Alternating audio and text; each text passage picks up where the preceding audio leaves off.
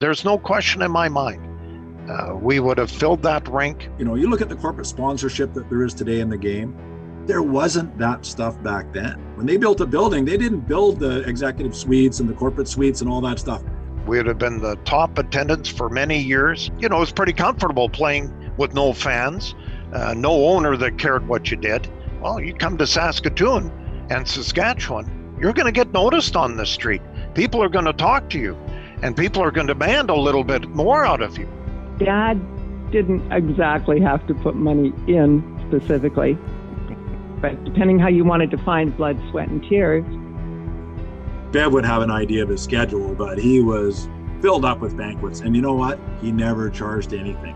He went and spoke at every one of those banquets for free, and and those small towns would have made a ton of money off those banquets because people wanted to go hear his story. But that's what he was. He wanted to go out and promote the story and sell the story. And like you say, he could sell a story better than anyone. And he was he was great at it, and he was positive. You know, as much as we all wanted to believe that Dad believed and his partners believed, and everybody believed it was going to happen. I think when Dad asked me about everything being arranged for the meetings, I said, Oh, yeah. And I, I couldn't figure out the appropriate sort of fib to tell him that everything was fine. But I think that Dad could could see that that I, I knew something was up. And I see that coach Red Berenson of the St. Louis Blues has rejoined that high-scoring line of Federko Sutter and Babych. Right wing, Greg Malone across the line, two on one. Malone with shot, shot, save Liut. Rebound is over the goal. Liut leaves the puck for Brian Maxwell, number four, up the middle of Federko, and he pokes it ahead, intercepted there. In goes the shot that's blocked by a sliding Gerry Hart. Hey, everybody, and welcome back to the Sticks and Gas podcast. I'm Barney Shinkaruk. I know it's been a while, but we have another dandy episode for you this time around. It's going to be a lot of fun. Before we get to anything, the episode is brought to you by our friends at Elk Ridge Resort, Saskatchewan's premier all season resort. Just go check it out, elkridge.com. In the wintertime, beautiful. The rinks, the skating oval, the fire pits, snowshoeing, cross country skiing, anything you want. A beautiful family getaway in northern Saskatchewan, like I said. And then in the summertime, 27 holes of world class golf. It's right next to Prince Albert National Park, right next to Waskesiu, elkridgeresort.com. They got the pool for the kids, the water slide. Don't sleep on shoulder season. Shoulder season's nice. Lots of wildlife, just a great place to relax and check out the beautiful boreal forest. So thanks to everyone at Elk Ridge Resort. What in the world almost happened in Saskatoon back in 1982 83? Like, how close was the city of 160,000 people to getting an NHL team? If you have no idea what I'm talking about, I'm going to take you on this crazy journey over the next 30 odd minutes, explaining how the Saskatoon Blues almost came to be a National Hockey League team. Les Dubé and I had the distinct honor, on behalf of all of you, on behalf of all of Saskatchewan, to sign the final documents and the Blues are now yours. Hooray! Well, that infamous clip, like it still resonates in my brain. The first time I heard it, I was a six year old watching the CFQC news in Saskatoon on a sketchy 13 inch color TV. Bill Hunter, or Wild Bill as he was known, was a Saskatoon native, then living in Edmonton, who was instrumental in the start of the WHA, or the World Hockey Association, back in 1971 72. Hunter was one of the original owners of the WHA's Edmonton Oilers, one of the original 12 teams in the startup league that was trying to rival the mighty NHL. Bill's tireless work on the WHA could have been one of the biggest detriments to his plan on bringing an NHL team to this small Canadian city in 1983. Bill was a salesman that could play the crowd and get the masses riled up to where they were buying whatever he was selling. On this look back at the Saskatoon Blues, we'll be joined by Bill's son Bart, who was actually playing minor league hockey in the St. Louis system in 1983. Bill's daughter Bev is also going to join us. She was the office manager for this fairy tale team. And Kevin Waugh, he'll be alongside. He was a young sports reporter in Saskatoon at that time. So it's going to be a fun journey. Let's start with the question I asked Bart Hunter. Probably a question he's been asked hundreds of times. How do you explain your father, Wild Bill Hunter? Well, you know, it's funny. Guys would say, people would say, well, what was it like growing up being Bill Hunter's son? And I'd say, well, I don't know. What was it like growing up being your dad's son? That that's your dad, and that's what you know, and that's who you love, and and those are the things you grow up with and you get accustomed to. But he was certainly a man that that had visions, had dreams. Uh, you know, a lot of people talk about they wish they could do that. They wish, you know, they they don't set goals. My dad was a guy that set goals and and he was a very positive guy there was times certainly where he wasn't positive but he had the ability to kind of hide that and maybe in his own private time he wouldn't be positive but boy when he was in front of a microphone and he was out in public he was mr gung-ho and and uh, you know and that certainly came across. Uh, i think that people had you know he had the ability i think to simplify complexity. He had the ability to paint a picture you know of a story that he was trying to tell uh, probably better than most people out there Kevin, you would have been really green in the business at this time. What do you remember about Bill and December of 1982? Well, Bill held, uh, he was famous for the tremendous press conferences. And it was at the Delta Bessborough, downtown Saskatoon, in, in the Adam Ballroom, where he always liked to, to be and you, you get a you know come hear bill hunter and the vision and you get there and he's what? His vision is to buy an, an NHL team at that time, not identified. Just bring NHL to Saskatchewan. That's my dream. And uh, the place was packed. And uh, it was before Christmas. It was electric. And it was all positive. And um, so that's when it started to roll, 82. And uh, it was at the Bessborough, his favorite place and it was a vision of his to bring NHL. Dale Derkatch would be at center ice, and Don Cherry would be our head coach. Dale Derkatch was a very good hockey player with the Regina Pats. And uh, so Bill had the news conference, and his dream at that time was just to buy an NHL team. Now, behind the scenes, obviously, they were working probably with St. Louis and maybe a, a, one or two other teams. But back in 82, that news conference was spectacular. And uh, only Bill Hunter and his group could pull that one off, and he did. It was the St. Louis Blues who Bill, with backing from a group of Saskatoon businessmen, had a deal worked out to purchase. The Blues were a hot mess. Ralston Purina, who owned the Blues in the Checkerdome, the arena where the Blues played, agreed to sell the Blues to this charismatic prairie boy and his group, and then they were going to turn around and relocate the franchise to this small Saskatchewan city of, again, just 160,000 people at that time. By early 1983, the province was abuzz, thinking that this was going to happen. And although it seemed far fetched, the majority of people, including the smart big money men behind this team, thought that this was a strong possibility. You know, I, you're right, Barney. I, I remember Saskatoon. I was thinking 160, 165,000 people, but whatever it was, it wasn't that big. And you know, my sister Bev ran the office, and you know, I know they had 15,000 season ticket requests or whatever that number was, and a big book and the whole list. But you know, you got to remember that was back before salaries went crazy, and and there was a real, I think, belief that it would work in Saskatoon. Now, maybe it would only work for a few years, but the fact is, I think it was believable that it would have worked here you know, and I was sure hoping it would. I could have been a rich guy's son, maybe, you know, if they'd have got the NHL team, but that never worked out. So then I had to work for a living. we now got to hear from Bev Hunter, who is Bill's daughter, as I explained earlier, and she was boots on the ground. She was the office manager, the glue that held everything together, a lot of people say. Bev remembers how it all started. So he, he contacted me after the news conference and said, okay, we had our big event get your bags packed and you're coming down here.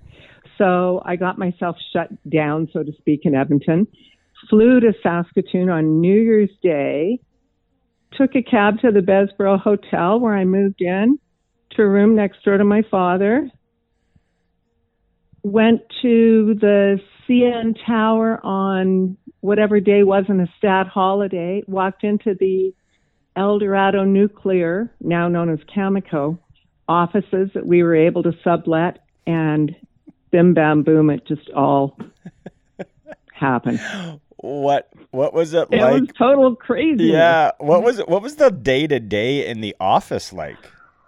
Oh, I was so busy I couldn't figure out which direction to turn.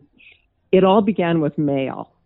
So the, the announcement had been made in December about getting a hockey team, and then I get a little because we hadn't actually told the public the team at that point. Mm-hmm. But the public knew that, that we were working on getting an NHL franchise. So I think people just started writing in our office location became public knowledge. Mm-hmm. And I'm in there, just dad and myself at that point, and droves of people every morning, and Lloyd Saunders, and John Chernesky, and the mayor, and anybody else that you can think of. Some elementary school pal of dad's, or whoever the heck it might be. Mm-hmm. So th- then I I had to sit down and formulate a plan, and I had to write out a plan for my father to follow, saying, okay, this is what I need to do in this business office. You know all the big picture stuff. So now we have to go A to Z and put this together and that together. Now we had Bill Mitchell and John Selinger, and John was a huge help in that regard. And Bill was just so busy with all of his various McDonald's restaurants because he had, I think, every franchise in the province. Then we started hiring people. That made life a little more sane. Then I started organizing big events, uh, meeting with potential suppliers, taking care of all these masses of mail. So, Kevin, you were in the city, sports reporter, and all that. Were people really buying into this in the city, or is it like 50 50, half you know skeptical and half positive? I think so. I was one of the negative media, and uh, Bev would know that because we'd be summoned to the office, and um, I just couldn't believe it back then. But keep in mind, um, you know, 83, when the announcement came forward that, you know, John Selinger, Bill Mitchell, and the entire Bill Hunter group bought Ralston Purina from the St. Louis Blues, that was almost on the eve of the Kinsmen Sports Celebrity Dinner. I remember going down to the dinner and it was packed with about 12, 1300 people downstairs. And the negotiations happened in Regina. And Bill was late. He was the guest speaker at the Kinsmen dinner. Bill was late getting there. The place was a buzz. And when he came in, it, it erupted. And, um, you know, it was tough being on the side. God, I'm not sure we can pull this thing off. And as a journalist, you always had to take both sides. It could happen, but I've got to ask him some questions. And, you know, Bill wasn't great on details. It was a big picture that he had, and uh, others would be behind him, and, and, and we would move forward. So, but those dinners that he did, that Kinsmen dinner that year was the greatest dinner other than the Gordie Howe and Wayne Gretzky and, and Stephen Harper when they were here.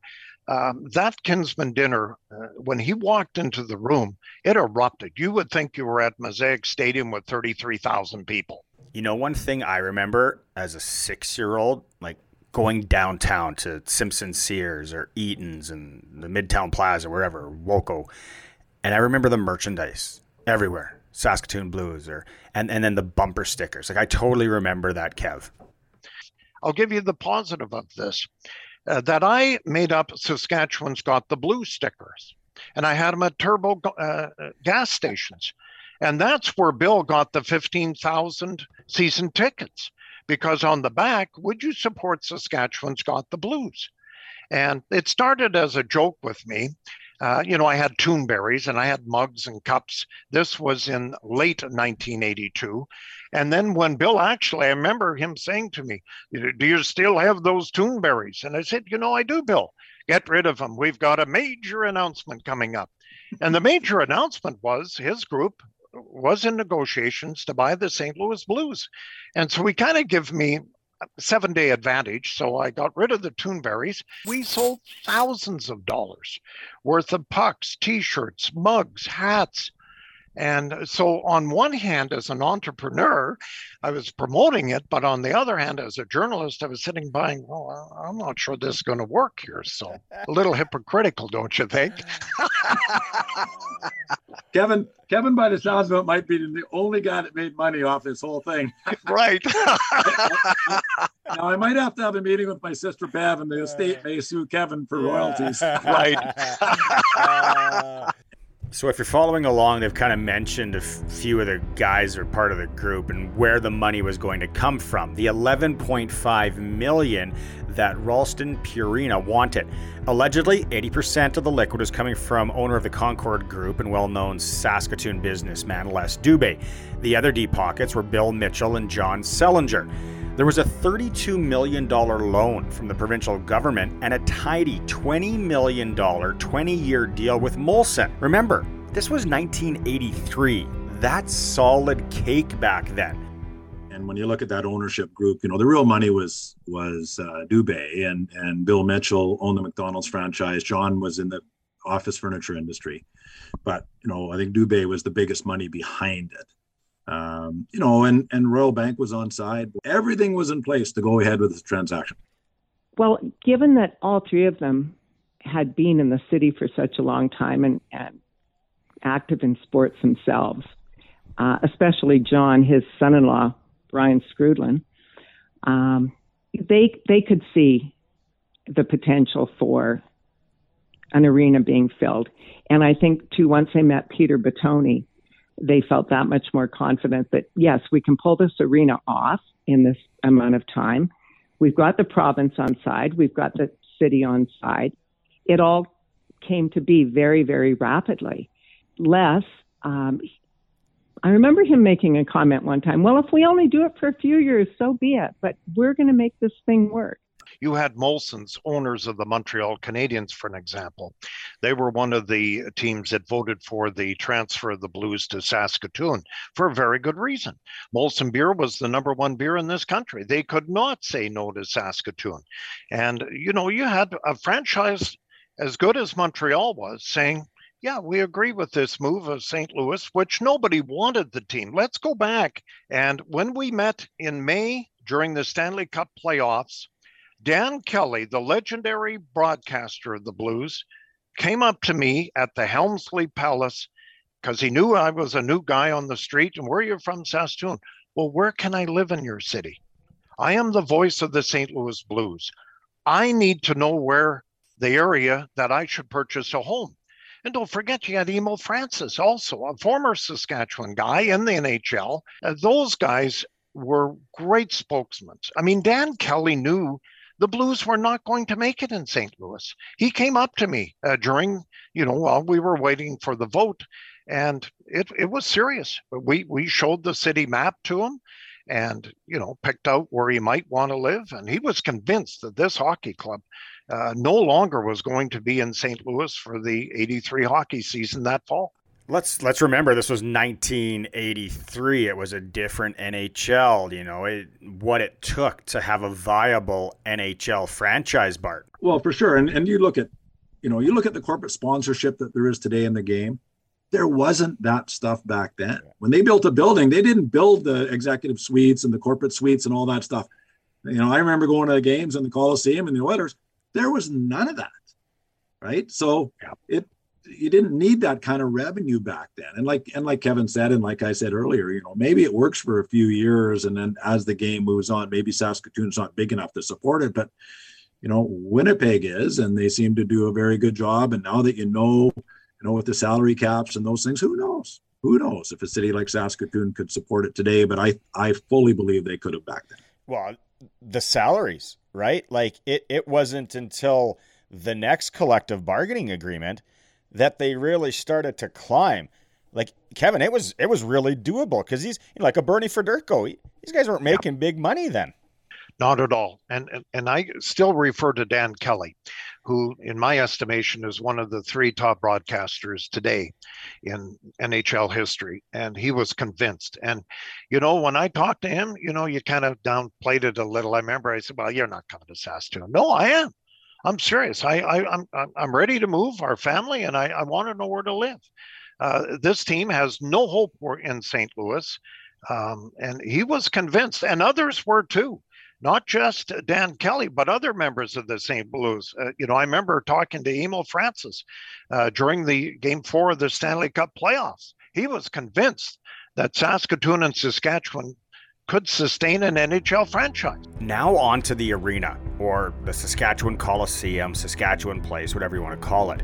For the life of me, I could never figure out how they were going to lock down this deal in May and then turn around and be playing in a brand new barn in October. When you look at the calendar, it just doesn't make sense to me, but obviously, I don't know much about construction in the early 80s. But then there's this Peter Bottone fellow. He's like a mythical character. He was the one that convinced them that they could have a brand new state of the art facility in months. And any of the news conferences that Bill attended uh, always had the rink, the formation of the rink, which would be kind of Northlands Coliseum, I think, Bart, if you looked at it. Mm-hmm. And, you know, we could. Uh, and uh, there was never any doubt that this rink could be built in time to start the 83 84 hockey season. Bill, uh, Bill promoted Peter Bottone and, and the fabrication of the rink. And don't forget, Saskatoon was, it's like Regina right now, desperate for a new hockey facility. So we had gone decades talking about the thing. And here comes a gentleman back to Saskatoon with finally some dream to get us a world class facility. And so we all bought into that. Why would you question that after we have spun our wheels for decades with the old rink and having those arguments? Uh, here's a guy that came and had a vision, and I can buy into that vision. And we all bought into that vision. And in fact, SaskTel Center, Sask Place at the time, uh, it was a marvelous facility. It still is today, even though some people think it's outdated. I mean, we can draw more than the Winnipeg Jets here. That's how visionary this thing was when the late 80s they built this thing with 15,000 plus seats. Yeah, it was going to be downtown. And then there was a group that wanted it where the current yeah. arena is. So you had a whole mixed bag of people's thoughts on that. But I, I think that the deal that we initially struck was downtown. And according to Peter Bottone, he would move mountains to make that facility operational by hockey season time. Gee. I know. Sounds crazy, doesn't it? Bill had some big plans for the rink. Buses would bring people from all over the province. They would drive in to the bottom of the facility, of course, so people never had to walk outside in the winter. It's actually quite smart when you think about it. If you are in Saskatoon or from Saskatoon, you can picture this beautiful facility on the riverbank, the site of the old AL Cole building, if you know where that is. And if you don't, just picture west side of the Sid Buckwold Bridge on the west side of the river. Would have been beautiful. And you know what? It still might happen. It was a contentious issue then, and it kind of is now still. Now, let's go back to Bev. And we find out how far reaching the support was for this fantasy team when it came to season tickets. We had letters from Manitoba, like far reaching Manitoba. Mm-hmm uh, fair bit of Alberta, everywhere you can think of in Saskatchewan. Uh, lots and lots of season tickets that would be 100 to 200 miles away. And we all know that Saskatchewan farmers and rural residents will drive wherever it is to do their favorite thing. Mm-hmm. Driving means nothing to them. Or doing or doing charter buses or whatever they come up with. So we moved to the spring of 1983. They had everything in place, cash wise, rink wise, and obviously you can sense how the province was a buzz about an NHL team playing in Saskatoon that fall. If you're old enough to remember, you will recall the hype around this. It was awesome.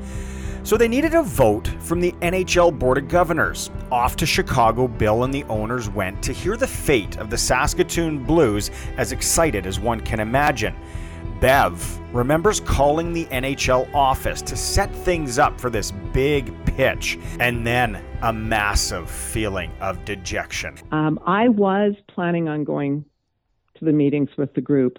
A uh, couple days before our presentation day, I had to phone down there to the hotel to arrange for audiovisual equipment, etc. Didn't need that much. I was told I had to contact the NHL league office, which I did. I spoke with somebody who transferred me to somebody, and this went on for a few people. Then I ended up in John Ziegler's office, talking to a very pleasant young lady that said, Yes, I'll have to see what we can do to assist you. And so she put me on hold, and within a matter of, say, a minute, John Ziegler's on the phone with me. And I said, Mr. Ziegler, I'm so sorry that I've been transferred to you. I'm what I'm calling about is such a, a small item, and I think they must have accidentally put me through to you. No, Beverly, they didn't. We have a meeting to run, and you're just going to have to figure all this out on your own. And that was the end of the conversation. And I just put my head down at my desk and had a bit of a meltdown and said, I'm not going to Chicago. We we are totally hooped on this. And hooped they were. They needed three quarters of the 21 NHL Board of Governors to agree to the move. They only got five yes votes. Too small, too remote, no rink. NHL President John Ziegler and owner of the Toronto Maple Leafs, Harold Ballard, were happy. Yeah, you know, Barney, I think it extended back from the WHA days, uh, the World Hockey League. Uh, obviously, Ballard and and you know Mr. Hunter were at odds over that when it came in, and um, I mean those are stories that are legendary between the two. Uh, but saying that, um, you know, looking back at the 82-83 season for the, you know, I was in the dressing room of the New York Islanders when they beat Edmonton the night before the vote of Saskatoon. And uh, I remember talking to, well, unfortunately, the late Clark Gillies, Bob Bourne, and they were excited. We're going to show the rest of the world that Saskatchewan deserves an NHL team. Bryan Trottier, all those guys were in the dressing room. I mean, shop, uh, you know, popping champagne. They had just won the Stanley Cup uh, against Edmonton. They were excited. And I remember Ziegler was in that dressing room, overheard me talk to a few of the players. And he turned to me and said, Oh, you're from Saskatchewan? I said, Yeah, I'm looking forward to tomorrow. And he tipped his hand and said, Well, it's not going to go as good as you think. Uh, so it was all already predetermined.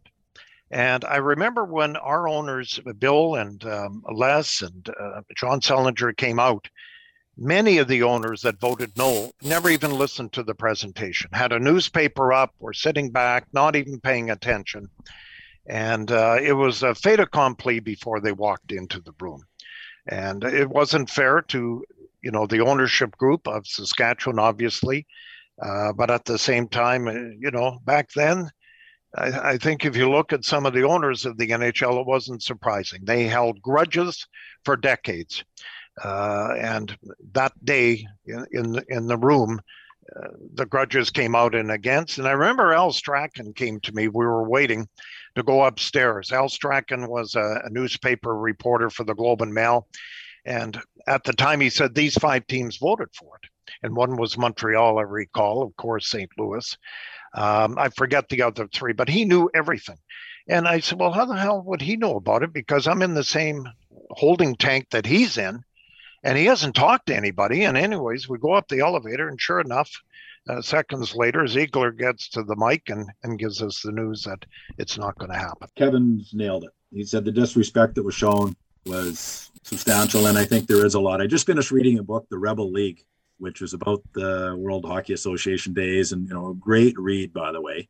And it does talk a lot about that, about you know, and there was a real, there was a real hatred for the World Hockey Association. It uh, it kind of ruined the bubble, the great little the great little bubble that the NHL had, and you know all of a sudden salaries went up a whole bunch, and it cost those guys a lot of money.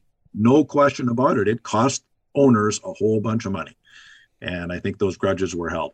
But I but I do recall you know discussions amongst you know Wild Bill and his group that that maybe they made mistakes, maybe they needed to you know lobby the NHL owners more. You know, hindsight's always 100, percent but I don't I don't think lobbying or anything would have would have mattered. That team was not going to get approved when Bill Hunter was involved. Is the way I'm looking at it. So that was it.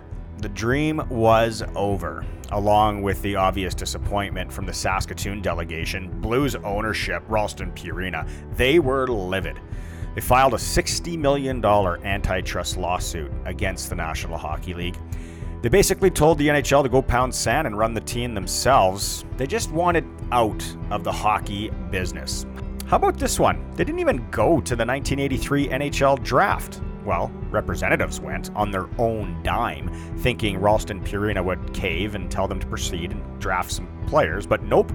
No players taken. It was the first and only time in NHL history that a franchise did not participate in an NHL draft. After months of back and forth countersuits in the summer of 1983, the NHL finally took over the Blues from Ralston Purina, and then they found a buyer. California businessman, originally from Edmonton, Harry Ornest was the lucky guy. He ended up being the only bid actually to purchase the team. Got a pretty tidy deal, can't complain. 3 million in cash, 9 million in notes. He even bought the Checker Dome for 5 million. And after three years, Ornest left St. Louis, returning to California in 1986 with a $3.4 million profit on the Blues and an $8.2 million profit on the Checker Dome. That is a nice $11.6 million profit. Bart, you are right. You could have been a rich man's son. Well, I hope you enjoyed this crazy look back at the almost Saskatoon Blues National Hockey League team. Man, it was so crazy. Thanks so much to Bart Hunter for joining us, Bev Hunter, and Kevin Waugh. And again, the podcast was brought to you by our friends at Elk Ridge Resort in beautiful northern Saskatchewan, elkridgeresort.com. Beautiful four season resort. Go look it up. They're starting to fill up this summer if you're thinking of a family getaway or like I said, just go relax in the shoulder season. Elk Ridge As always, please retweet, share the Sticks and Gas podcast. Tune into the Monday Nooner every week. Lots of fun happening on that podcast as well. Thank you so much for tuning in. I'm Barney Shinkirk, and we'll talk to you again on the Sticks and Gas podcast.